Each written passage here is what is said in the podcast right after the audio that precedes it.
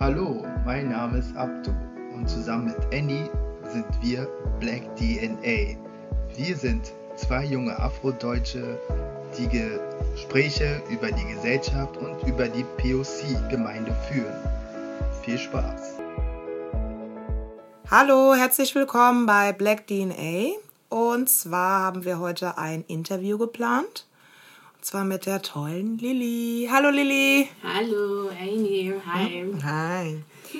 Und zwar Lilly ist Sozialarbeiterin hier in Berlin und befindet sich jetzt in einem Studiengang zu Psychologie, war das? Genau, richtig.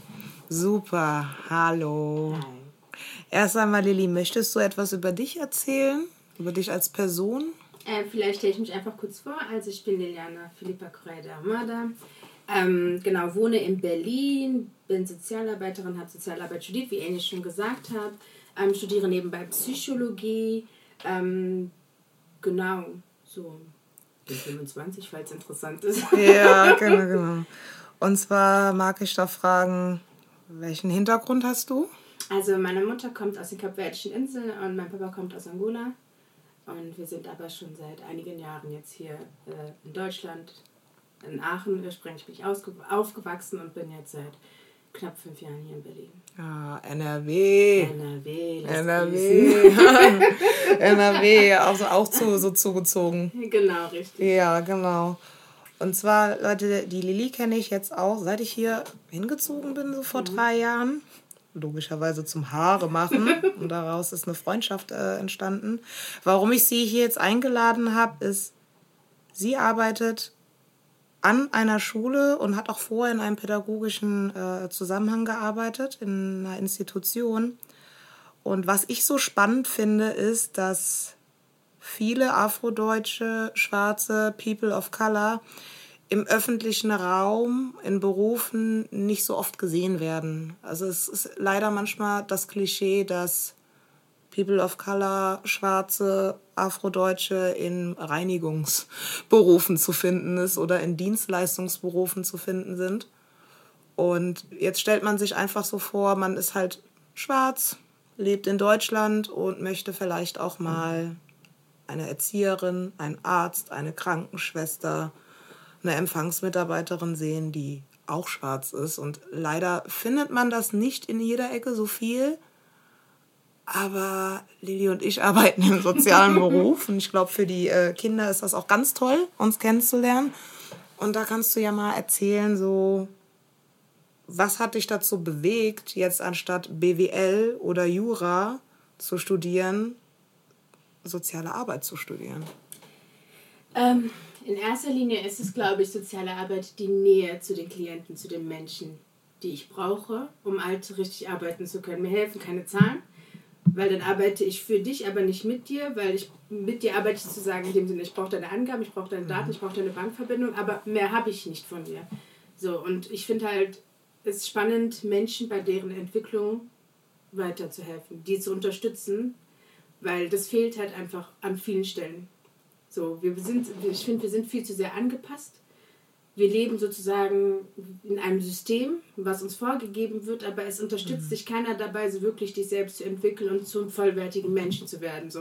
Und Ja. das finde ich, diese Lücke müssen wir dermaßen schließen, vor allem auch für unsere, die nachfolgenden Generationen und die, die halt schon da sind. Das, das fehlt halt einfach an vielen Stellen. Deswegen habe ich gedacht, soziale Arbeit und halt erfahrungsgemäß ähm, an Vergangenheit hat mir das auch an oft vielen Stellen gefehlt, so, wo ich halt gemerkt habe, ich hätte in der schulischen Laufbahn Unterstützung gebraucht. Wegen, während meiner Jugend hätte ich vielleicht die ein oder andere soziale Unterstützung gebraucht, die ich nicht bekommen habe. Äh, von welcher Unterstützung sprichst du, äh, also sprichst du jetzt genau? Also ähm, so von der Förderung? Also, vielleicht erstmal würde ich sagen, soziale Arbeit ist ja breit gefächert. Wir finden das in vielen Einrichtungen. Wir finden das in Jugendeinrichtungen, wir finden das in Schule, es gibt Jugendamt, es gibt auch im Krankenhaus die Sozialstation. Es ist ja viel. Ich hätte zum Beispiel in der Schule, während der Schulzeit zum Beispiel schon, da war es schwierige Zeiten so. Und ich würde behaupten, dass da hat mir gefehlt eine schwarze Frau, ein schwarzer Mann, der die Vorbildfunktion übernimmt, der mich während meiner schulischen Laufbahn innerhalb der Schule begleitet. So klar, du hast deine Eltern, die dir zusprechen, aber innerhalb der Schule hast du trotzdem die weiße Lehrer, die deine Probleme sozusagen nicht verstehen und dich dahingehend nicht fördern können oder nicht unterstützen können. Die können dich nicht begleiten, weil die einfach kein Verständnis dafür haben, mhm. was du gerade durchläufst. Mhm. So, und hätte ich eine, ich vermute mal, hätte ich eine, eine, eine, schwarze Frau oder einen schwarzen Mann da gehabt, der mir sagt, ey Lilly, ich kenne das Problem, ich kann es nachvollziehen und das nicht so unter sozusagen unterbewertet. Ja, oder dann so runterspielt. Runtergespielt. So. Ja dann hätte ich Dinge vielleicht schneller geschafft oder anders geschafft. Das ist eine Vermutung. Ich stelle das mal so hin, aber eigentlich wissen wir, glaube ich. Du hast da auf jeden Fall einen guten Punkt halt angesprochen, diese Unterstützung. Jetzt würde ja, sagen wir mal, jetzt würde die weiße Mehrheitsgesellschaft sagen, ja, was soll das denn? So, ich verstehe dich doch und so. Man muss sich ja jetzt nicht unbedingt immer an die Opferposition stellen. Mhm. Aber was, glaube ich, ganz viele Menschen halt einfach vergessen, so sagen wir mal bei den, äh, den, bei den Türken, Arabern, die finden schon statt. Da gibt es schon Lehrer, äh, Pädagogen. Die sind auch ganz anders integriert in dieser Gesellschaft. Genau, die sind anders integriert, aber frei, also die haben sich Freiräume auch geschaffen genau. und finden da halt auch statt. Jetzt kann man natürlich auch immer hin und her streiten, an wen liegt das. Mhm. Also wir beide zum Beispiel und Abdu halt auch wir arbeiten hier, wir finden hier statt. Also ich mhm. habe zum Beispiel nicht das Bedürfnis, jetzt, sagen wir mal, nach Belgien, United Kingdom oder Niederlande, Kanada, Amerika auszuwandern, weil es da mehr von uns gibt, mhm. die halt ganz normale Jobs arbeiten. Mhm. Also ich möchte halt auch hier in Deutschland was bewegen Natürlich. für diese Community. Genau. Und dementsprechend ist es auch. Also hättest du einfach einen schwarzen Sozialarbeiter gehabt. Oder wir nochmal einen schwarzen Erzieher oder einen schwarzen Lehrer. Mhm. Glaube, oder einen schwarzen Kollegen auf meiner Arbeit. Ja, oder einen schwarzen Kollegen ja. auf deiner Arbeit. Ist das schon mal vom Verständnis her, wenn es um äh, Mikroaggression, Rassismus, sondern glaube ich nochmal wäre eine andere Sache gewesen? Genau, also es wäre definitiv was anderes, weil der Austausch auf einer ganz anderen Ebene stattfindet, weil wir sprechen beide von Erfahrungen, die wir am Leib, also, also was wir erfahren mhm. haben und nicht ich spreche zu dir und du hast gar keine Ahnung. Ja. So, du hast vielleicht ein Verständnis, so, weil du halt ein bisschen Empathie und Mitgefühl hast, aber diese Erfahrung, diese Expertise fehlt dir halt einfach. Und dahingehend kannst du mir nicht helfen, wie einer aus meiner Community mir helfen kann. Das ist einfach so. Ja, also es, es, es gibt durchaus schon Menschen, wie du gesagt hast, die eine Empathie haben, genau. die das irgendwie schon so an sich so verstehen und sagen, ey, ähm, das ist jetzt gerade irgendwie blöd, diese Familie darauf zu reduzieren. Mhm. Sagen wir mal eine afrikanische Familie, die haben mehr wie ein oder zwei Kinder. Mhm. Da herrscht auch noch mal andere Erziehungsmodelle und dass man da vielleicht einfach sagt, hey, ähm, ich kenne die Kultur. So wie, sagen wir jetzt mal, jemand arabischstämmiges jetzt ein Lehrerkollegium mhm. berät oder das Jugendamt berät und interkulturelle Aspekte schafft. Aspekte einfach schafft ja. und sagt, ja, das ist anders, aber das ist die Kultur und ab diesem Punkt können wir in Hand in Hand mitgehen. Eben. Ich finde auch, das fehlt bei uns. Ja, das fehlt. Also ich finde halt einfach, wir brauchen, wie du sagst, interkulturelle. Ne? Hm. Ich bin bereit. Ne? Ich, ich sehe zum Beispiel, das ist ja wie zum Beispiel bei uns in der Schule, ich sehe, wir haben sehr viele Deutsch, äh, äh, Menschen mit deutscher Herkunft aus Deu mit deutscher Herkunft, aus Deutschland. So. Mhm. Und es sind wenige, aber doch schon viele mit einem arabischen Background. So. Dann wird halt geguckt, oh, Deutsch, Kenntnisse, Eltern können kein Deutsch und so, das ist schwierig und so. Naja, aber warum gehst du den Menschen nicht ein, warum begegnest du den Menschen nicht in der Mitte? Warum sagst du nicht, okay, die kommen jetzt aus zum Beispiel Lib äh, Libyen, sag ich schon, aus Syrien, mhm. die sprechen Arabisch. Was kann ich tun, damit ich mit dieser mich mit dieser Person austauschen kann. Was kann ich tun, dass wenn dieser, diese Person mir gegenüber, wenn sie Probleme hat, kommt und Unterstützung holt? So, mhm. er ist so, oh, die kann kein Deutsch, wie soll ich das denn machen? Naja, ich kann das gar nicht machen, weil ich kann ja kein Arabisch. Woher soll ich auch mal Arabisch können? So. Weißt du, was ich meine? Dass man halt einfach den Menschen zuarbeitet und nicht immer erwartet, dass der Gegenüber kommt und dir alles macht. Mhm. Verstehst du, wie ich meine? Dass die Eltern kommen und sagen, irgendwie, ja, ich habe jetzt einen Dolmetscher organisiert, damit wir jetzt reden können. Nein, stellt doch einen Dolmetscher zum Beispiel dass wir uns unterhalten können. Oder nimmt, nimmt, nimmt ein Buch und unterhaltet euch und tauscht euch über diese Kultur aus. Warum macht ihr das nicht? Mhm. Verstehst du, was ich mhm. meine? Warum wartet ihr erst, bis das Problem richtig entstanden ist und die, der Konflikt da ist, bevor ihr präventiv vorgeht? Verstehst du, wie ich das meine? Also du meinst halt einfach, dass wenn du Sozialarbeiter oder äh, Erzieher oder Pädagoge bist, dass du dir darüber Gedanken machst, zu sagen, wie begegne ich diesen Menschen, Natürlich, und die was ist hierher kommen. Und was ist ja, ich denke mal mit der Haltung, also wir sind ja beide an der Uni und man kann manchmal, und auch ich, kann so viel lernen, aber ich kann trotzdem Dinge nicht nachvollziehen. Das ist Fakt. Aber das Zuarbeiten wäre halt gut, weil es sind halt leider viele Deutsche, die diesen Job halt auch machen und die es wirklich gut meinen. Die sich wirklich, wirklich irgendwie versuchen, Mühe zu geben, die selber Freunde mit Migrationshintergrund haben. Ähm, ich glaube, das Problem liegt daran, dass Leute schon wollen und dass es auch Dolmetscher gibt, gerade im arabischen Raum sogar. Ne? Aber die müssen bezahlt werden, die müssen angeheuert werden. Also würdest du sagen, dass der Bildungssektor genügend Geld dafür ausgibt, zu sagen, okay, wir haben jetzt mal zehn Leute, die wir anrufen können. Also es gibt ja noch äh, Farsi und äh, Iranisch. So viele Sprachen. Äh, Ja, aber die Menschen gibt's. Die Ja, Menschen gibt's. die Menschen, der Bedarf ist da, aber warum wird, also der Bedarf ist da, aber es wird meiner Meinung nach Mhm. zu wenig dafür getan, dass der Bedarf, dass die Lücken geschlossen werden. Es wird immer das Mindeste dafür gegeben. Es gibt zum Beispiel Klassen, wo diese Schüler äh, hinkommen können. Es gibt Lehrer, die diese Schüler unterrichten und die beneide ich sehr, weil ich mich frage, wie sie das auch stemmen zum Beispiel. Also Mhm. wie die da diesen, die, diesen Unterricht aufbauen, ne? wie sie die, Ja. die Schüler das Deutsch überhaupt bei, nahebringen und so, trotz der Sprachbarriere. Die gibt es ja trotzdem. Aber trotzdem finde ich persönlich, passiert da noch zu wenig, meiner Meinung nach. Also man könnte ein ganz anderen Auffangbecken da errichten. So zum Beispiel. Ja, es sind, wie gesagt, die Menschen sind da und die Menschen fangen genauso wie du an, schon allmählich auch diese Berufe zu studieren oder auch zur Polizei zu gehen. Genau, Ne? also wir reden jetzt hier so vom sozialen Kram, zur Polizei zu gehen. Oder Psychologinnen oder Therapeutinnen, die sagen, okay, wir fokussieren uns jetzt auch zum Teil über äh, geflüchtete Menschen. Die haben ja auch zum Teil Traumata-Erfahrungen oder andere Leute, also People of Color, die generell was haben, die dann sich nicht verstanden fühlen, die dann vielleicht auch einen Therapeuten braucht, der sagt, okay, ich ver- verstehe das. Die Leute sind da, aber wie du gesagt hast, finde ich, man holt dann diese Leute nicht so schnell ins Boot. Also ich kann jetzt von Koblenz reden. Ich habe einen Vergleich Koblenz und Berlin. Und ich finde, in Berlin passiert wesentlich mehr, aber auch nicht genug, wesentlich mehr als in Koblenz. Da habe ich in einer Kita gearbeitet, die war evangelisch. Da gab es eine interkulturelle Fachkraft, die über Seminare auch alles gemacht hat und die wirklich versucht hat, was du gesagt hast, auf die äh, Familien zuzugehen. Die hat so Stammtische für die Mütter gemacht.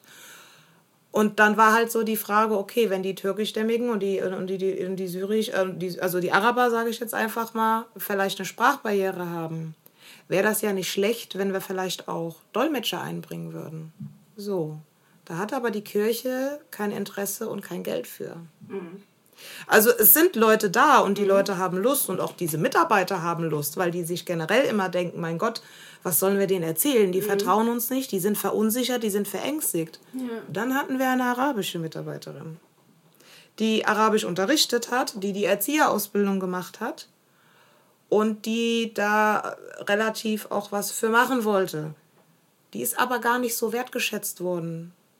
Sie hat keinen festen Arbeitsvertrag bekommen, weil sie Muslimin ist und die Kirche nicht verpflichtet ist, diese Frau einzustellen. So, jetzt kann man natürlich sagen, ja, selber schuld, dann arbeitet man halt nicht für die Kirche. Man kann sich Probleme suchen.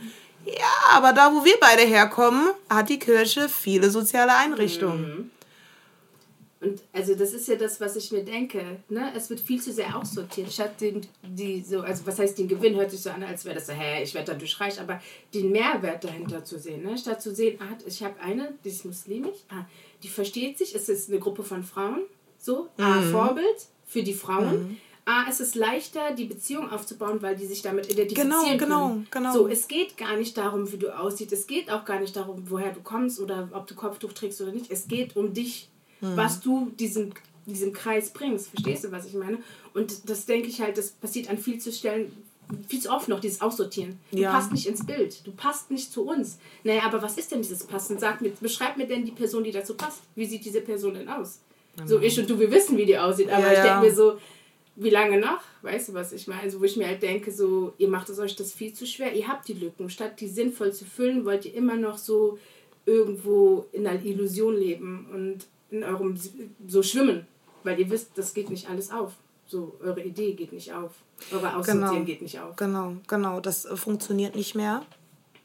Die Leute sind halt da und äh, zu dieser Kollegin, sie arbeitet leider nicht mehr da in der Kita, weil an vielen Ecken hat sie sich einfach nicht gewertschätzt gefühlt Mhm. und wo wo ich auch sagen muss, ich glaube, ich wäre wesentlich früher, also bin ich ja auch, aber ich wäre wesentlich früher als sie gegangen. Ähm, aber vieles wurde abgelehnt, abgeschwartet und ähm, es ist ja nun mal so, dass die andere Familienstrukturen haben und wenn es Probleme jetzt gab, Papierkram oder Jobcenter oder Kindergeld, dann ist sie hingegangen und hat sich wirklich Zeit genommen und hat den Leuten das erklärt, damit wir unsere Arbeit machen können, die Kinder betreuen können, die pädagogische Arbeit gewährleistet ist. Und sie hat den Leuten quasi jetzt nicht alles vorgeschrieben oder Ja. übersetzt, aber sie hat gesagt, da findet ihr Hilfe, das müsst ihr machen. Und das ist halt eine Regel hier bei uns. So. Und das war so eine schöne Beziehung auch. Also die Kinder haben dann ein bisschen dann so Schokolade an Weihnachten dann bekommen und wenn Ramadan war oder die Feste hatten, haben die Essen uns in die Kita gebracht. Das war richtig schön. Ja, und das muss man zulassen, das finde ich, ne? Weil dann lernst du eine Kultur erst richtig kennen, Genau. wenn du den Menschen begegnest und den Raum gibst, zu zeigen, wer seid ihr denn eigentlich? Ich möchte dich kennenlernen. So, ich möchte dich und deine Kultur kennenlernen. Zeig uns mal was, weil du kommst hierher, du hast automatisch, wie du sagtest, Weihnachten hast du, Ostern hast du, Geburtstage hast du, Christi Himmelfahrt, Pfingsten, alles drum und dran. Aber warum gibst du den Menschen, die herkommen, nicht auch den Raum? So, Ja. einfach zu zeigen. Ja. So. Und ich glaube halt auch, äh, dass, dass es viel vielleicht auch Unsicherheit von beiden Seiten ist, weshalb dann auch so eine Gesellschaft polarisiert wird. Ich weiß ja nicht, wie das so jetzt bei dir auf der Arbeit so ist. Ähm, es gibt dann die Fraktion, die sagt, ja, die wollen nichts mit uns zu tun haben. So die Deutschen, die sagen, die wollen nichts mit uns zu tun haben. Die sind dann nur so für sich und so. Und dann gibt es halt die Fraktion, die sagt, die wollen uns nicht, die werden uns niemals akzeptieren und die sind überhaupt nicht happy. So, also dann hast du so zwei Fronten und dann, wenn du versuchst, die zusammenzubringen, Das ist schon kraftaufwendig. das ist sehr kraftaufwendig, aber es ist halt auch schön und dann merken dann Leut- plötzlich Leute, wir haben super viel gemeinsam. Hm, Wie ist das denn bei dir auf der, also du arbeitest jetzt wo? Also du musst jetzt nicht genau, sagen, wo das ich, ist. Ich, ich sag dir wo, also ich würde den Namen jetzt nicht erwähnen, aber ich arbeite derzeit auf, dem, auf einer Schule, äh, auf dem Gymnasium äh, und bin da seit ähm, August jetzt letzten Jahres äh, Schulsozialarbeiterin, Mhm. äh, zusammen mit einer Kollegin. Ähm, ich muss tatsächlich sagen, dass ich bislang noch keine negative Erfahrung gemacht habe, ehrlich gesagt. Ähm, es, ich wurde super angenommen. Also ich, ich war erstmal so, oh nein, einzigste schwarze Frau hier, so no people of color. Was soll ich hier? Und das ist eine große Schule, viele Schüler, großes Kollegium und so. Aber ich muss sagen, also die, die Lehrer haben es mir erleichtert. Also nicht Oh, alle, aber viele sind sehr, sehr herzlich, neugierig. Ne, also auch super viele Komplimente bekommen, die nicht abwertend waren, so, also sondern eher so positiv. Ne? Also klar nervt es mich manchmal auch so. Ähm, das schon äh, gibt es immer wieder Fragen zum Schwarzsein, so wie ist es denn jetzt eigentlich mit deinen Haaren und wie hast du geschafft, deine Haare jetzt von heute auf morgen so lang zu kommen, wo ich mir denke, ja, ich habe keinen Bock, dir das nochmal zu erklären, aber ich weiß, dass du vorher noch keine schwarzen Kollegen hattest. Also wenn ich dir diesen nochmal erklären, es sein muss. So. Aber ich finde halt auch einfach, ähm, durch meine Person, durch meine Ausstrahlung kriege ich da echt sehr positiven Zuspruch und auch Unterstützung von meinen Kollegen. Also das bei dieser Schule ist es unglaublich. Also das habe ich äh, vorher noch nicht so gehabt, dass ich wirklich so angenommen wurde. ja, ich weiß, was du Also weil, meinst. weil, weil ähm, du gehst wohin in einen Raum, wo nur Weiße sind und dann hast du eine gewisse Erwartungshaltung oder eine gewisse Haltung, du musst dich erstmal schützen, weil du ja nicht weißt, was dich erwartet. Du weißt ja Mhm. nicht, ob einer da ist, der dich irgendwie konfrontiert oder beleidigt oder abwertet, weil du schwarz bist zum Beispiel so. Und wenn du das dann nicht erlebst und du merkst halt, dass diese Mauer Mhm. immer weiter bröckelt, das ist, finde ich, krass und spannend, ne? So, aber nichtsdestotrotz ähm, konnte ich vielen, also eigentlich vielen, ein, ein paar Lehrer eine Frage beantworten, wie zum Beispiel auch, was das Schwarzsein betrifft oder was ist die richtige Bezeichnung vom Schwarzsein, ja. Die anderen nannten mich mal farbige, ich drehe mich um, ich gucke sie an, so, "Mm, mm, ich bin nicht farbig, so, das heißt mittlerweile POC oder BIPOC, so, weißt du, was ich meine, denen das zu erklären und das nahezubringen, dass da einfach eine Entwicklung entsteht oder entstanden ist und das sich immer weiterentwickelt, ne, das muss man denen ja auch nahebringen, weil wenn die damit nicht konfrontiert sind, dann verstehen die das ja gar nicht. dann, dann, dann sehen die das ja auch gar nicht. Ja, so, aber das heißt, funktioniert nur, wenn, wenn man die offen sind. Wenn, wenn die offen sind und wenn sich auch mehr Leute bereit erklären oder auch mal Interesse dran haben Ja. oder Elternhäuser auch sagen würden, hey, mach doch mal den Danke. Job, Ja. Mhm. mach doch mal das Studium, mach doch mal das, weil dann kannst du da arbeiten und du kannst da was verändern. Also es, ist, es muss von beiden Seiten halt kommen. Das ist Mhm. halt so, meine, also mein, sagen wir mein leiblicher Papa, ja, ich bin halt nicht mit ihm aufgewachsen, ist aber auch alles gut. Der sieht das komplett lächerlich, dass ich was Soziales gelernt habe. Ja, aber weißt du warum? Weil viele denken, glaube ich, äh, dass soziale Arbeit einfach ist, du spielst mit ein paar Kindern, du Ja, setzt dich dahin, genau, genau. machst einen Sandkasten auf mit den Kindergartenkindern, Ja, ich so wünschte. plötzlich Springseile und so. Und ich denke mir auch so, ich wünschte mir, es wäre so. Hm. Weil dann bräuchte ich einfach eine große Schwester sein. Verstehst du, was Ja, ich meine? So genau. den Job einer großen Schwester zu machen und sagen, pff, ich spiele mit den Kindern. Aber es ist nicht so. Hm. Viele Menschen vergessen, es ist halt der Kopf Beziehungsarbeit, weißt du? Beibringen, Vorbildfunktion, Stressbewältigung, finden, Hobbys finden für Kinder oder auch irgendwie Elterngespräche oder so. Was passiert im Haushalt und so. Es ist nicht nur Spielen. So. Und ähm, ich glaube, das ist auch das, warum ähm, viele sagen, nein, du musst Ärztin werden, wo du Geld Ja, verdienst. ja. Du musst Anwältin werden. Nein, du musst in der Bank arbeiten. Aber was habe ich davon, wenn ich in der Bank arbeite? Verstehst du was? Ich meine, ich Genau. habe Geld und dann Genau. Was und dann sitzt du hinter einem Schalter und die Leute haben wieder eine große Distanz, vor der du gesprochen hast. Ähm, ich möchte einfach, dass viel mehr schwarze Leute einfach nicht immer nur diese, diese, diese, diese, Diese Wirtschaft- Standard. diese Stand, aber das, das kommt doch von den Eltern. Mhm. Und das ist das, was ich von, von meiner Familie sagen kann.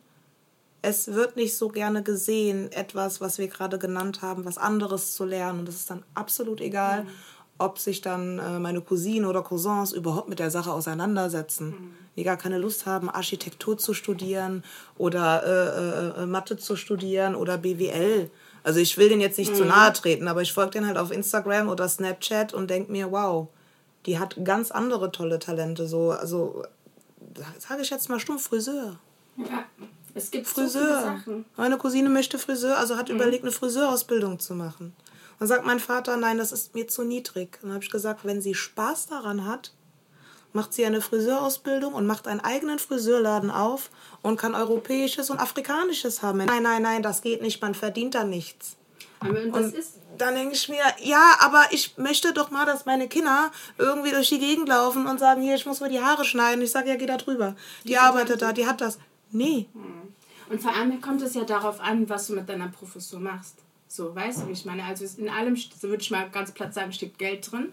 So, wenn, es, wenn es darum geht, verdienst du da etwas aufwendiger. Für Ja. manche vielleicht trotzdem kurz, weil die halt einfach super talentiert sind und wissen, wie sie das machen. Und für manche ist er halt einfach mühsamer. Aber das ist doch letzten Endes egal, solange du die Sache mit Leidenschaft machst. Und zu dem Punkt, warum unsere Eltern ähm, sagen, vielleicht nicht, das kann ich bei der sozialen, mit der sozialen Arbeit vielleicht so ein bisschen beschreiben, ist, ich glaube auch die Angst dahinter, weil Soziales verbindet man ziemlich oft mit Jugendamt. So. Kenne ich erfahrungsgemäß. Jugendamt. Ach, du arbeitest so im sozialen Beruf. Hm, Das Jugendamt zahlt so eure Stellen, Jugendamt zahlt dies und das und so. Nee, Jugendamt, nehmen uns doch unsere Kinder weg. Das Jugendamt will nicht, dass wir äh, unsere Kinder erziehen. Das Jugendamt ist nur immer da, um böse Nachrichten zu übermitteln und mir zu sagen, mich zu bevormunden, wie ich meine Kinder zu erziehen habe. Ja. Und wenn du mir denkst, wir sind schwarze, heute schwarze Frauen so, damals schwarze, so kleine Kinder so, und mit, mit dem Erziehungsstil unserer Eltern, was meinst du, so weißt du, wie ich meine, wie oft hätten die an unserer Tür geklopft, weil irgendeine Lehrerin gesagt hätte, dieses Kind, schlag mich tot, was für ein... Es ist so. Ich habe Freundinnen unten, die im Haushalt helfen mussten. Ich rede jetzt im Haushalt helfen mussten. Wir mussten alle im Haushalt Kinderarbeit. helfen. So, ich habe auch im Haushalt geholfen, trotz der deutschen Familie. Meine Schwestern auch. Meine Schwestern sogar noch mehr, als ich es jemals getan habe. Also sind aber auch äh, ein bisschen älter als ich. Aber ähm, es ist einfach normal, dass man im Haushalt, sag ich jetzt mal, hilft. Für mich war das generell normal. Du hattest einen Plan, du hattest die Räume sauber zu halten, Müll rauszubringen. Und in anderen Haushalten, deswegen habe ich mich mit Migrantenkindern immer so gut verstanden, die haben auch verstanden, einkaufen gehen, Sachen räumen, Geschwister Sachen aufpassen. wischen, Geschwister aufpassen, Sachen hochtragen, die Wäsche hoch und runter tragen, Wäsche auf und abhängen. Und das schon im Grundschulalter. Und nicht erst mit 15, 16. Und dann habe ich eine beste Freundin, sie ist ähm, Muslimin aus äh, äh, Bosnien hergeflüchtet.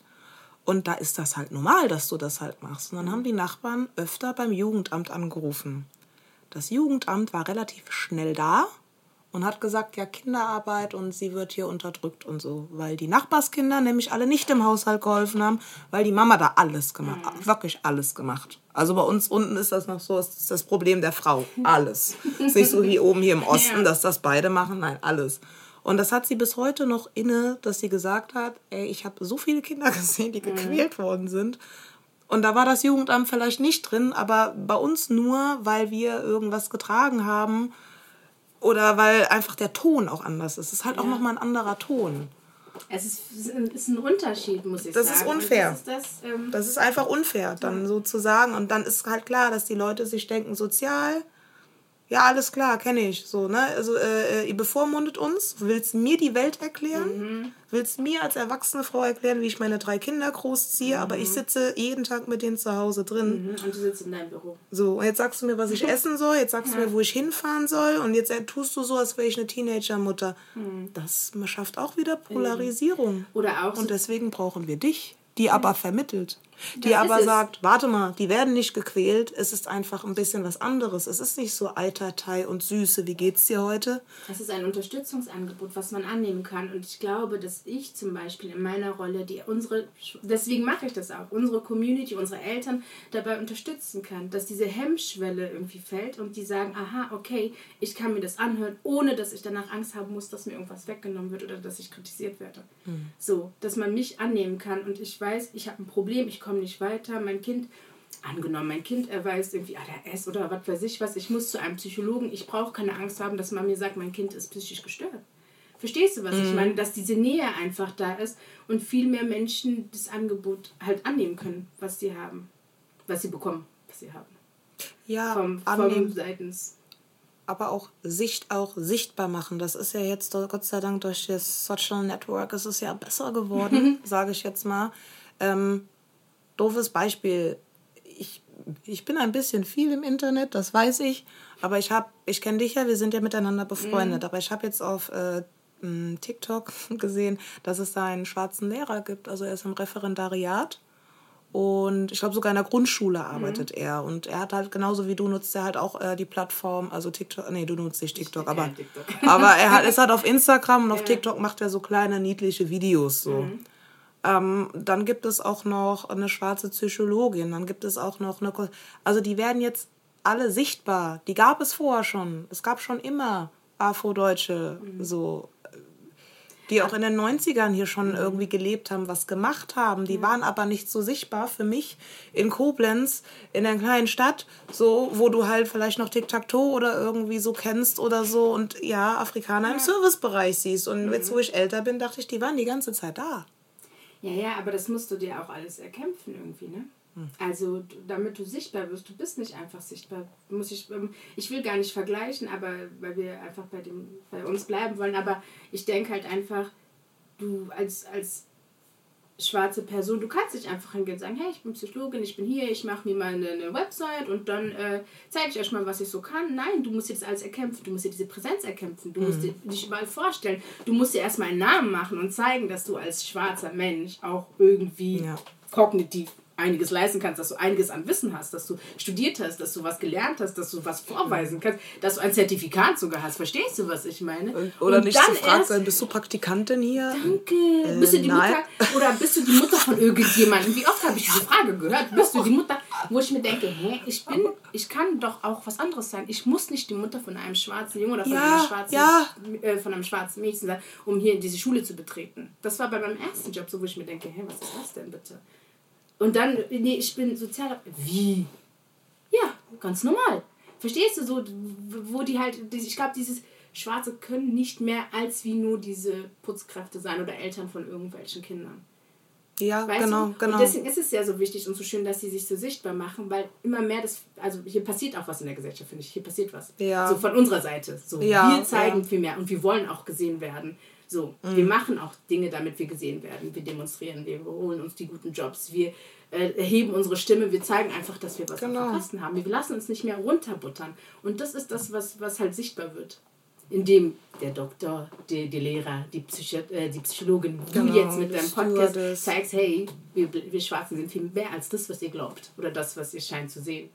Genau, Verstehst du, was genau, ich meine? genau. Und das ist das.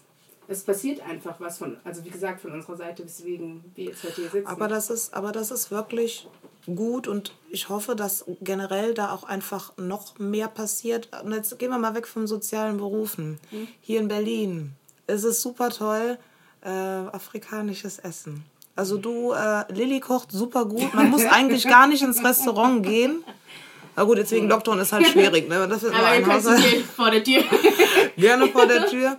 Aber ähm, das allererste Mal, also ich esse jetzt wie gesagt äh, nur so gewisse Gerichte und die auch total gerne. So. Und dann war es, ich war in Hamburg, das war vor sechs Jahren, das allererste Mal, da war ich bei einer Mitfahrgelegenheit und der war auch Afrikaner und war so ein bisschen irritiert, hat gesagt so, warum bist du hier alleine? Ich so, ja, ich bin da. Und sagt er so, komm, bist ja jetzt in Hamburg, wir gehen jetzt mal ins Restaurant. Und äh, da habe ich äh, Plantinbananen, Jollof Rice und Fisch halt gegessen. So. Deliziös. Und halt noch eine rote Soße. Das ist halt auch das Einzige, was ich esse und am meisten esse. Äh, Und genau, Jollof Reis auf jeden Fall noch. Und dann habe ich mich halt auch so darüber gefreut und es war auch nicht so scharf. Ich habe das aber danach nicht in Köln oder in Bonn mehr wiedergesehen.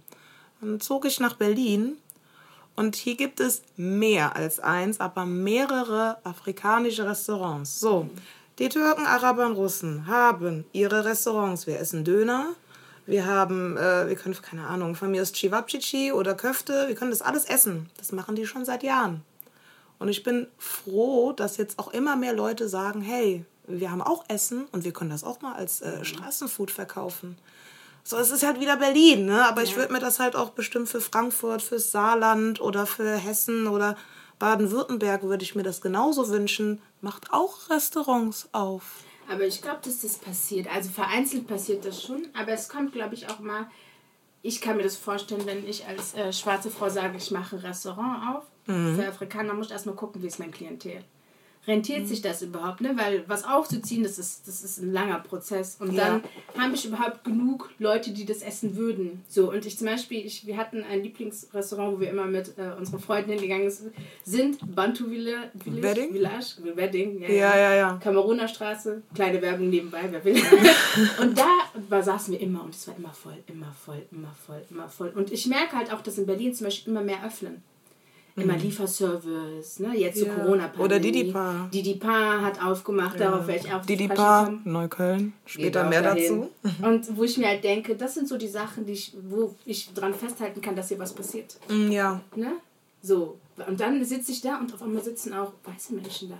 Und auch letztes Mal saßen auch Bulgaren und Rumänen da. Ich finde das so denke, schön. wow. Ich finde das richtig So richtig schön. mit ihren Familien, die saßen da mit Kindern und die essen einfach unser Essen. Äh, Was heißt unser Essen? Aber die genießen das einfach, wo ich mir denke, hey. Damals kann ich mich noch erinnern, als es hieß, ein afrikanisches Essen, mm -mm, I won't try es, weil euer Geruch und keine Ahnung. Ja, Schärfe und der Geruch ist so fremd, dass der eigentlich als eklig abgestuft wird. Genau. Wo Und man dabei sich so, schmeckt es geil. Ja, Geil. ja, ja, genau. Einfach Ne? geil. Aber das So. wirkt halt, glaube ich, so für die deutsche, europäische Nase. Die runzt man Ja. und dann denkst du dir irgendwie, naja, aber es schmeckt halt eigentlich gut, weil asiatisches Essen, zum Beispiel China, das Essen, was wir hier essen, das essen die in China gar nicht so, nicht Nee. annähernd so. Nee. Na, also man kann das ja auch bei uns, wie gesagt, so ein bisschen nicht so scharf machen oder so, aber ich Ja. freue mich wirklich, dass das einfach mal da ist. Also wenn ich jetzt Lust darauf hätte, könnte ich jetzt da hinfahren oder wenn mein Vater mich auch mal besucht, der sagt so, komm Papa, es gibt ein Restaurant und es gibt Essen, was du auch essen kannst und was ich auch ein bisschen essen kann. Und ich glaube auch, ähm, dass, warum das noch nicht so weit etabliert ist, man braucht immer einen Vorreiter. Man Ja. braucht immer jemanden, der dir zeigt, wie das geht und wie das funktioniert. Und jemand, der das einfach umgesetzt hat, also ein Konzept umgesetzt hat, vom Re Idee hinterm Restaurant. Und wenn du siehst, dass sich das äh, sozusagen, wie nennt man das, bewertet, gut, ne? dann machst du das auch. Ja, Dann machst du das auch. Auf deine eigene Art und Weise. So, oder äh, tauscht euch aus, wie auch immer das alles entstehen mag. Aber du brauchst etwas gesehen zu haben, um das umzusetzen. So ist es bei vielen, weil, glaube ich, das auch noch mit weiteren Dingen verbunden ist. Und ich habe jetzt mal eine Frage, um da wieder mal äh, drauf zurückzukommen. Wie reagieren deutsche und afrikanische Kinder auf dich? Ähm, Sagen wir mal zu meinem ersten Job. Ja, zu Also- meinem ersten Job. Ähm, ich merke, dass von beiden Seiten sowohl weiße als auch äh, schwarze Kinder mir direkt sehr verbunden sind. Also direkt äh, die, diese Beziehung, also die Beziehungsarbeit, mir, die fällt mir nicht schwer. Absolut nicht. Äh, weil, ähm, wie gesagt, ich habe anscheinend so eine Ausstrahlung und ich bin auch authentisch. Und ähm, die, also ich, hatte, ich hatte mal einen Jungen, der kam so zum Beispiel und sagte, boah, ich finde das so cool, dass du schwarz bist. Endlich haben wir eine schwarze Person an dieser Schule. Du hast direkt Bock zu arbeiten. Ja, weißt du, was ich meine? Denkst Was du willst du dem noch okay. hinzufügen? Well, Weißt well. du, so, so oder, oder, auch, oder auch so ein Junge, der, dem seine Eltern waren total rassistisch veranlagt. Die hatten so viele Vorurteile und die mochten keine Schwarze. Und dieser Junge hat, saß immer aus, von der Ferne und hat mich beobachtet. Und ich so, okay. Und dann habe ich erfahren, warum er so distanziert mir gegenüber Ja, ist. Loyalität gegenüber seinen Eltern, ne? Und dann habe ich mir den mal geholt, Schritt für Schritt. Habe so Beziehungsarbeit geleistet. Und am Ende, der Junge, der voller Vorurteile mir gegenüber hat, hat zu seinem Abschied angefangen zu weinen, weil er mich doch so vermissen würde. Er ist gegangen, mit Tränen ins Auto fast eingestiegen, ist nochmal zurückgerannt, hat mich umarmt, hat gesagt, Lili, weißt du, ich werde dich so sehr vermissen. Oh, Weißt, und dann merke ich halt einfach, dass ich, ich als Person so gut ankomme und die Arbeit so gut mache, dass halt ich was bewirken kann. Und deswegen Genau. mache ich das weiterhin. Genau. Weil ich weiß, ich, habe, ich baue mir Schritt für Schritt ein Standing auf. Und so geht das ja. Ich fange klein an. Ich war erstmal in der Grundschule, jetzt bin ich auf dem Gymnasium. Weißt du, so da schon mal eine Stufe höher. Demnächst kann ich dann auf einer Oberschule, was auch immer, wohin die Zukunft mich führt. Aber ich habe immer wieder ähm, Schritte sozusagen, die ich, die ich durchlaufe, um halt diese, wie, wie hast du das eben nochmal gesagt bei denen? Diese Anerkennung, die sichtbar zu sein, damit Ja, ich sichtbar, sichtbar. werde. Einfach sichtbar sein. Ja. Kenne ich auch von meinen. Also bei der ersten Kita, wie gesagt, war, es nochmal anders. Da gab es auch so Dinge, wo ich heute weiß, warum sich das hässlich für mich angefühlt hat. Dafür gibt es Namen wie äh, Mikroaggression oder Diskriminierung, aber das führt jetzt zu weit. Also das äh, kann ich vielleicht ein anderes Mal sagen. Aber es geht mir um die Kinder. Dass Erwachsene so sind, ist eine Sache. Ich habe auch eine Erziehung genossen. Es gibt auch Worte, die ich gesagt habe. Ich bin auch im Happy Land groß geworden, so zu. Gast, bis ich dann irgendwie dann ähm, mir Leute auch gesagt haben, und das waren immer Mamas von anderen migrantischen Kindern, du musst auf dich aufpassen. Das ist nicht dasselbe für dich. Und ich dachte mir immer, was will die von mir? Und als ich dann angefangen habe zu arbeiten mehr, so mit 20, 21, so wirklich fest, habe ich gemerkt, was diese Frauen mir da alle sagen wollten. Aber eine Sache ist die Kinder. Hm, Ich arbeite in der Kita und da sind die, da sind die ja ganz klein. Und was mir in Berlin aufgefallen ist, weil ich war ja auch neu und dachte erst so, hm, was ist? Die hatten gar kein Problem. Die fanden das super, super, super interessant. Auch meine Haare, weil ich auch immer irgendwas anderes mit denen habe. Und ich habe mir irgendwann mal so für mich gedacht, ich muss jetzt hier nicht äh, permanent die Leute darüber belehren, wenn die Kinder dich schon mal erlebt haben. Gehen die raus und sagen, ah, da hat eine mit Hijab gearbeitet, da hat eine mit, da war so eine Afrikanerin und die hatte die Haare so und das und das. Und das ist dann für die präsent. Und die gehen dann in der Grundschule und wissen dann, wenn sie diese, äh, wenn sie andere schwarze Kinder sehen, dass es für sie normal ist. das ist, das tangiert die nicht mehr. Das tangiert die gar nicht mehr. Oder so, so, so, so ein Junge kam mal zu mir.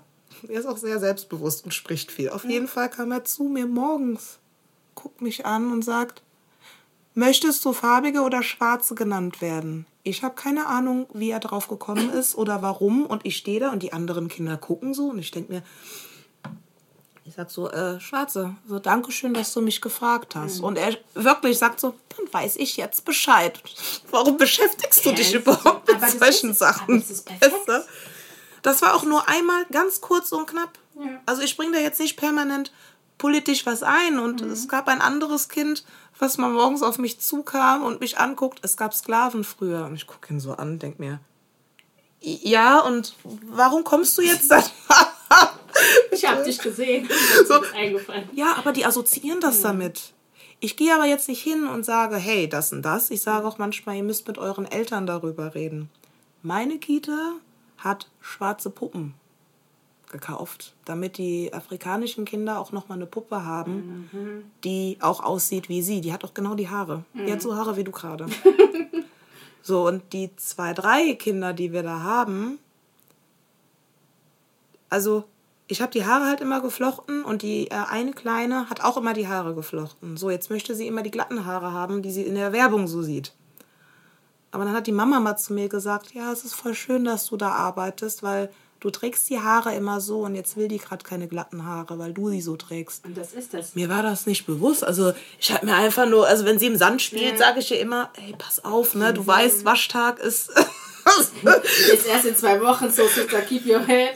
so kann, wenn du jetzt Sand drin hast, dann muss man die heute waschen und das ist nicht so einfach.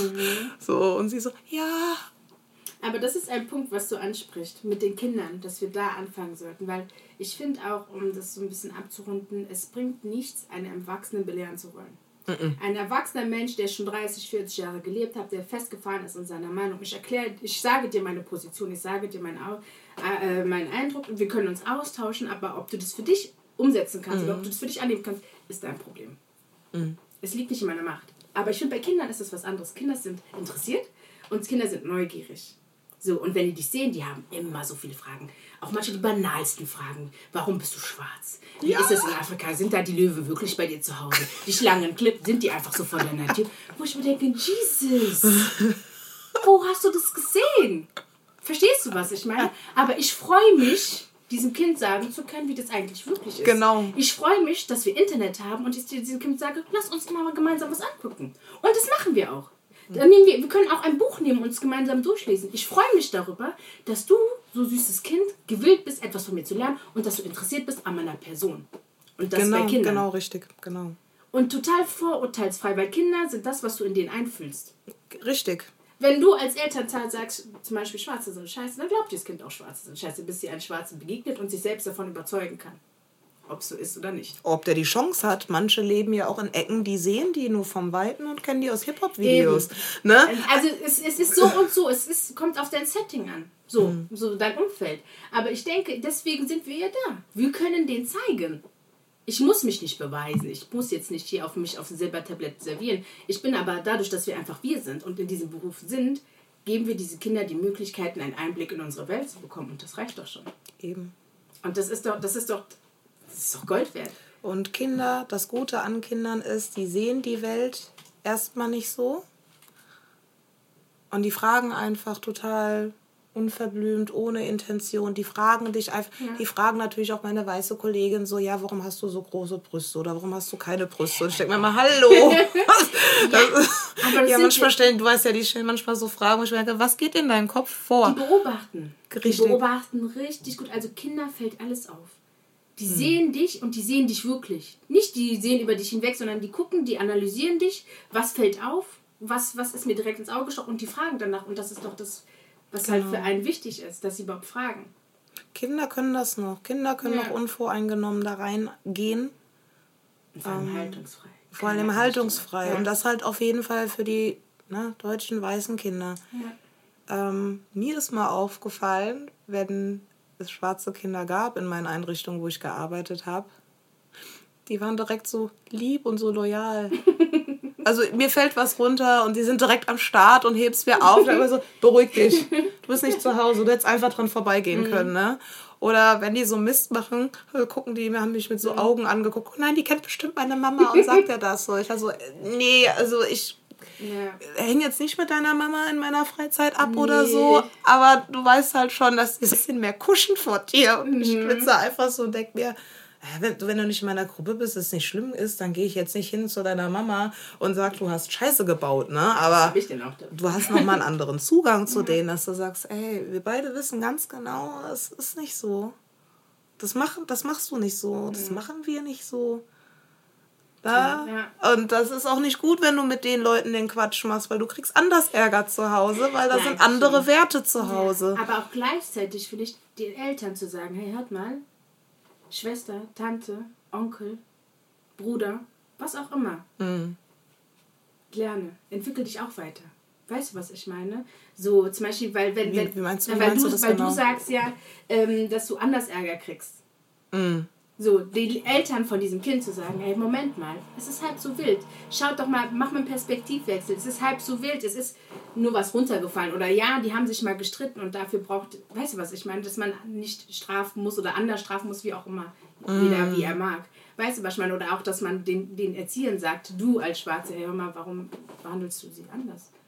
Verstehst du, was ich meine? Und das wird keiner ja machen, wenn du nicht, also vermutlich schon, wird, könnte eine weiße Erzieherin auch einschreiten, aber vielleicht an, mit einer anderen, ähm, wie heißt das nochmal, mit einer anderen Sichtweise, wie du es tun würdest. Ja. Das meine ich halt einfach, weißt du, was ich meine? Dass man sie jetzt nicht deswegen anders behandeln muss. Nee. Ich, ich weiß, also ändern, Eltern ändern ist immer so, also ich bin noch keine Mutter und bin auch Nee, noch nicht weiter. nur sagen. Genau, und bin auch noch weit weg davon, aber ähm, es gibt manchmal Sachen, wo man sich auch denkt, mein Gott, das sind Werte. Und ich will jetzt nicht Leuten unterstellen, sie haben keine Werte zu Hause. Aber es sind nochmal andere Werte, wenn wir jetzt mal über äh, katholisch-evangelische Afrikaner sprechen, also muslimisch ja sowieso. Da sind, da ist es schon wichtig, in der Schule aufpassen, kein Quatsch machen und halt so eine gewisse fromme Art. So, Und jetzt sagst du zum Beispiel als Kind, Mama, ich möchte jetzt da und dahin und das ist ganz toll und meine Freunde sind da. Kann man da noch mal als Aufgabe sagen, es ist nicht schlimm. So, die kann jetzt ruhig, keine Ahnung, im Leichtathletikkurs irgendwie teilnehmen. Oder sie kann in den Basketballverein, da passt jemand auf, da ist was. Ich glaube, sowas auch noch mal als Brücke, den Eltern auch die Angst nehmen und sagen, ja, andere Eltern erziehen ihre Kinder halt wesentlich anders. Aber dein Kind weiß immer noch, wo es herkommt und wie es sich zu benehmen hat. Und vielleicht lässt du das Kind mal mehr in diesen Vereinstätigkeiten teilnehmen und mehr Inspiration, als zu sagen, hier, äh, ne, du gehst nicht so viel raus, du bist nur mit uns und die und die und die und die und die sind nicht gut genug. Kann ich aber auch verstehen, warum das, ist so ist. Schützen, ja klar. Dass auch diese Schützen, dieses, oh je, ich weiß ja gar nicht, was in dem Haus passiert, aber auch mal Vertrauen haben und sagen, ich kenne doch mein Kind. Ich weiß doch, dass da ganz andere Regeln herrschen als bei uns. So bei uns ziehst du die Schuhe aus und du sprichst nicht mit mir wie ein Idiot. Und wenn ich sage, du bringst den Müll runter, dann diskutiert man nicht. Ja, ja, ja. So, und wenn du das aber bei deiner deutschen Freundin siehst, ist das okay. Aber hier läuft es nicht. So eine Brücke halt sagen, dass Kinder schon auch noch einen Schalter umlegen können. Gut, jetzt bin ich in einem anderen Haushalt, aber bei uns, wir haben eine andere Kultur, läuft das halt nicht. Das ist das. Und das wäre gut, wenn man das bei Elternabenden auch hervorbringen kann. Also ich weiß ja nicht, ob du jetzt afrikanische Eltern hast. So hat das hat meine andere Arbeitskollegin gemacht. Da haben sich Eltern auch herabgesetzt gefühlt, wenn wir denen gesagt haben. Genau, wir hatten eine Regel, die sollen nicht telefonieren in der Kita. Weil manche kamen schon telefonierend rein. Egal wer, egal was. Du ja. Kind gerade ab, so komm im Kindergarten du- an. Witzig, dass du das so siehst. Ich würde das auch so machen, aber ich schwöre mich jetzt auch nicht daran, dass das Leute machen. Aber es ist ganz normal, dass man da einfach so telefoniert oder dass Leute auf ihr Handy gucken. Und, und wir haben wir uns als Einrichtung gedacht, hier, wir haben dann so ein Schild gemacht, bitte legen Sie auf, wenn Sie in die Kita reinkommen. Sie sollen Ihr Kind sehen. Sie sollen fragen, wie es war. Das Kind will ihr dann Bilder zeigen und so.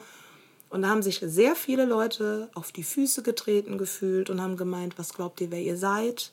Bestimmt ihr jetzt hier was? Ihr bevormundet uns. Ich habe hier ein Geschäft. Zu ja, aber muss auch verstehen, das ist halt die Art und Weise, dieses Telefonieren, dieses FaceTime. Das ist auch eine, das ist auch eine Kultur, eine Kulturensache. So, dass die immer in Verbindung sind. Also wir Deutschen sind jetzt nicht so. Also ich würde behaupten, ich telefoniere mal mit dir, du weißt, wie ich bin. Schreib dir dann zwei, drei Tage später. danke. So, und das reicht mir dann so. Aber da ist es halt drin, man telefoniert, man ist so mit der Familie. Das ist jetzt auch nicht wirklich schlimm, aber uns in der Konzeption war es wichtig, ey, die Kinder wollen dir da gerade was Die erzählen wollen abgeholt werden. So, Punkt. abgeholt werden und Ja. was erzählen und dass du auch mal siehst, ey, was hat die eigentlich den ganzen Tag hier gemacht? Ja. Und dann haben viele Eltern sich beschwert, dass das nicht gehen kann, dass wir denen das verbieten würden, so. Was dann zur Folge hatte, dass dann die Miriam hingegangen ist und dann mit den Eltern gesprochen hat und gesagt hat, wir wollen euch nichts Böses. Aber es geht nur mal darum, dass ihr euren Kindern zuhört. Die haben ja Sachen gebastelt, geknetet. Und das wollen die euch zeigen. Ihr kommt ja sonst nicht so in die Kita rein und chillt da einfach so. Warum denn auch? Äh, Warum denn auch? Also, ja, also du bist ja auch kein Kind, ne? Aber man hat dann was zu erzählen oder so. Oder die Kinder wollen sagen, guck mal, Mama, ich will dir den Waschraum zeigen. Mit den kleinen Waschbecken und wir haben da was gemalt. Aber die Eltern kamen halt immer telefonierend rein. Ja, ja, zieh dich jetzt an, du warst den ganzen Tag hier. Mhm. Und wir, sie hat dann wirklich behutsam, auch auf Arabisch und auch nochmal auf Türkisch, auch nochmal vorsichtig erklärt. Wir meinen das nicht böse, aber wir wollen wirklich, dass sie in diesen fünf Minuten ihre Kinder sehen. Mhm. Und denen zuhören. Das sind ja nur drei oder vier Minuten gewesen. Mhm. Und danach war das ganz entspannter. Danach sind die Eltern auch viel offener. Also die mhm. besagten Eltern, die sich beschwert haben, das waren ja nur 10, 10, 15 war das gewesen, die dann gesagt haben, oh okay, das kam irgendwie so ein bisschen anders so rüber, wie mhm. wir das halt so wollten. Und sie hat einfach gesagt, ey, komm einfach zu mir und sprech das an, wenn du Regeln nicht verstehst. Mhm. Aber das ist das ja auch vielleicht auch zu sagen, also das machen wir so zum Beispiel, ne? wenn wir merken, da ist ein Defizit oder so, dann kann man ja so einen Elternabend organisieren. Da kann man noch mal erklären, mhm. wie diese Mediennutzung sich auf, beispielsweise jetzt platt gesagt, diese Mediennutzung sich auf die Kinder auswirkt. Ne? Wie das sich anfühlt, wenn du dein Kind abholst aber am Hörer dran bist und sagst, ja, ja, zieh dich mal an, du, mach du mal, ich warte auf der Tür auf dich, weil ich mhm. muss dir mein Telefon Genau, genau. Weißt du, was mit dahingehend, die, es geht ja gar nicht um Belehren oder die Eltern zu erziehen oder neu äh, umzustrukturieren, mhm. sondern einfach denen was auf den Weg mitzugeben. Und wenn die, wenn die das verstehen oder wenn die reflektieren mhm. und darüber nachdenken, werden die das irgendwann auch verstehen und sagen, ah ja, die haben recht. Weißt du, wie ich meine? Ja. Also das, darum geht es ja. Diese, es geht gar nicht darum, die Eltern nochmal neu zu erziehen, aber neue Sichtweisen einfach zu zeigen und ja. zu, zu, denen zu, sie zu spiegeln. Zu zeigen, was deren Verhalten für eine genau, Auswirkung genau. hat. Genau, das hat, das hat sie halt, das ja. hat sie halt auch gesagt. Sie hat halt auch gesagt, stellt euch mal vor, eure älteren Kinder, sie kommen so an, so sagen wir mal um 15 Uhr, mhm. sagen nicht Hallo, und telefonieren einfach und laufen einfach an dir als Mutter vorbei. Also gerade so in der Kultur. Und du weißt, was ich. Ins Zimmer. und du setzt dich auf dein Bett. Und du setzt dich auf dein Bett und du bist am Telefonieren. Du sagst doch nicht mal richtig Hallo. Da wäre was los. Da wäre was los in deinem Haus. Da sagen, hast du keinen Respekt? Wer bist du? Hm, die Türe wäre ab. So, da kommst du mal bitte rein, sagst du, wo du warst, wo du bist und was bist du am Telefonieren? Du warst doch schon draußen. Warum, wie kannst du so beschäftigen? Hallo. Genau. Komm rein und sag Hallo. Hallo. Also es ist es ja. Komm genau. An. Und jetzt stell dir mal vor, das machst du aber mit deinem Kind. Du sagst dein Kind nicht mal Hallo, du bist am Telefonieren, es soll dann halt irgendwo kommen. Mhm. So, und das ist dann halt auch so ein neuer Umbruch zu sagen, okay, ein bisschen muss man da schon nachdenken und sagen, ah, okay, ich verstehe diesen Punkt halt schon. Eben. Aber das ist diese Beziehungsarbeit und wie gesagt, sie arbeitet nicht mehr da, weil sie solche Sachen gemacht hat und viel gesagt hat. Aber im Nachhinein sind so Sachen passiert, wo ich mir dachte, warum wird diese, äh, dieser Workshop jetzt abgesagt? Warum mhm. wird das jetzt nicht durchgebracht und das jetzt nicht durchgebracht? Und das macht sie, das hat sie dann auch müde gemacht. Mhm. Das hat sie wirklich müde gemacht und das ist ja. das. An manchen Stellen bist du halt einfach nicht richtig, nicht weil du nicht gut bist, sondern einfach, weil die, die das, diesen, deinen Wert nicht sehen. Weißt du, was ich meine? Und es gibt sicherlich irgendwo Leute, die bereit sind und gewillt sind, von dir zu lernen. Und da gehst du halt einfach hin und machst deinen Job. Weißt du, wie ich meine? Ja, genau, so, du genau. musst dich nicht irgendwo durchquälen, nur weil, ja, weil es Arbeit ist, so mäßig. Also, äh, ihr da draußen, so die Leute, stellt mehr Leute von uns ein.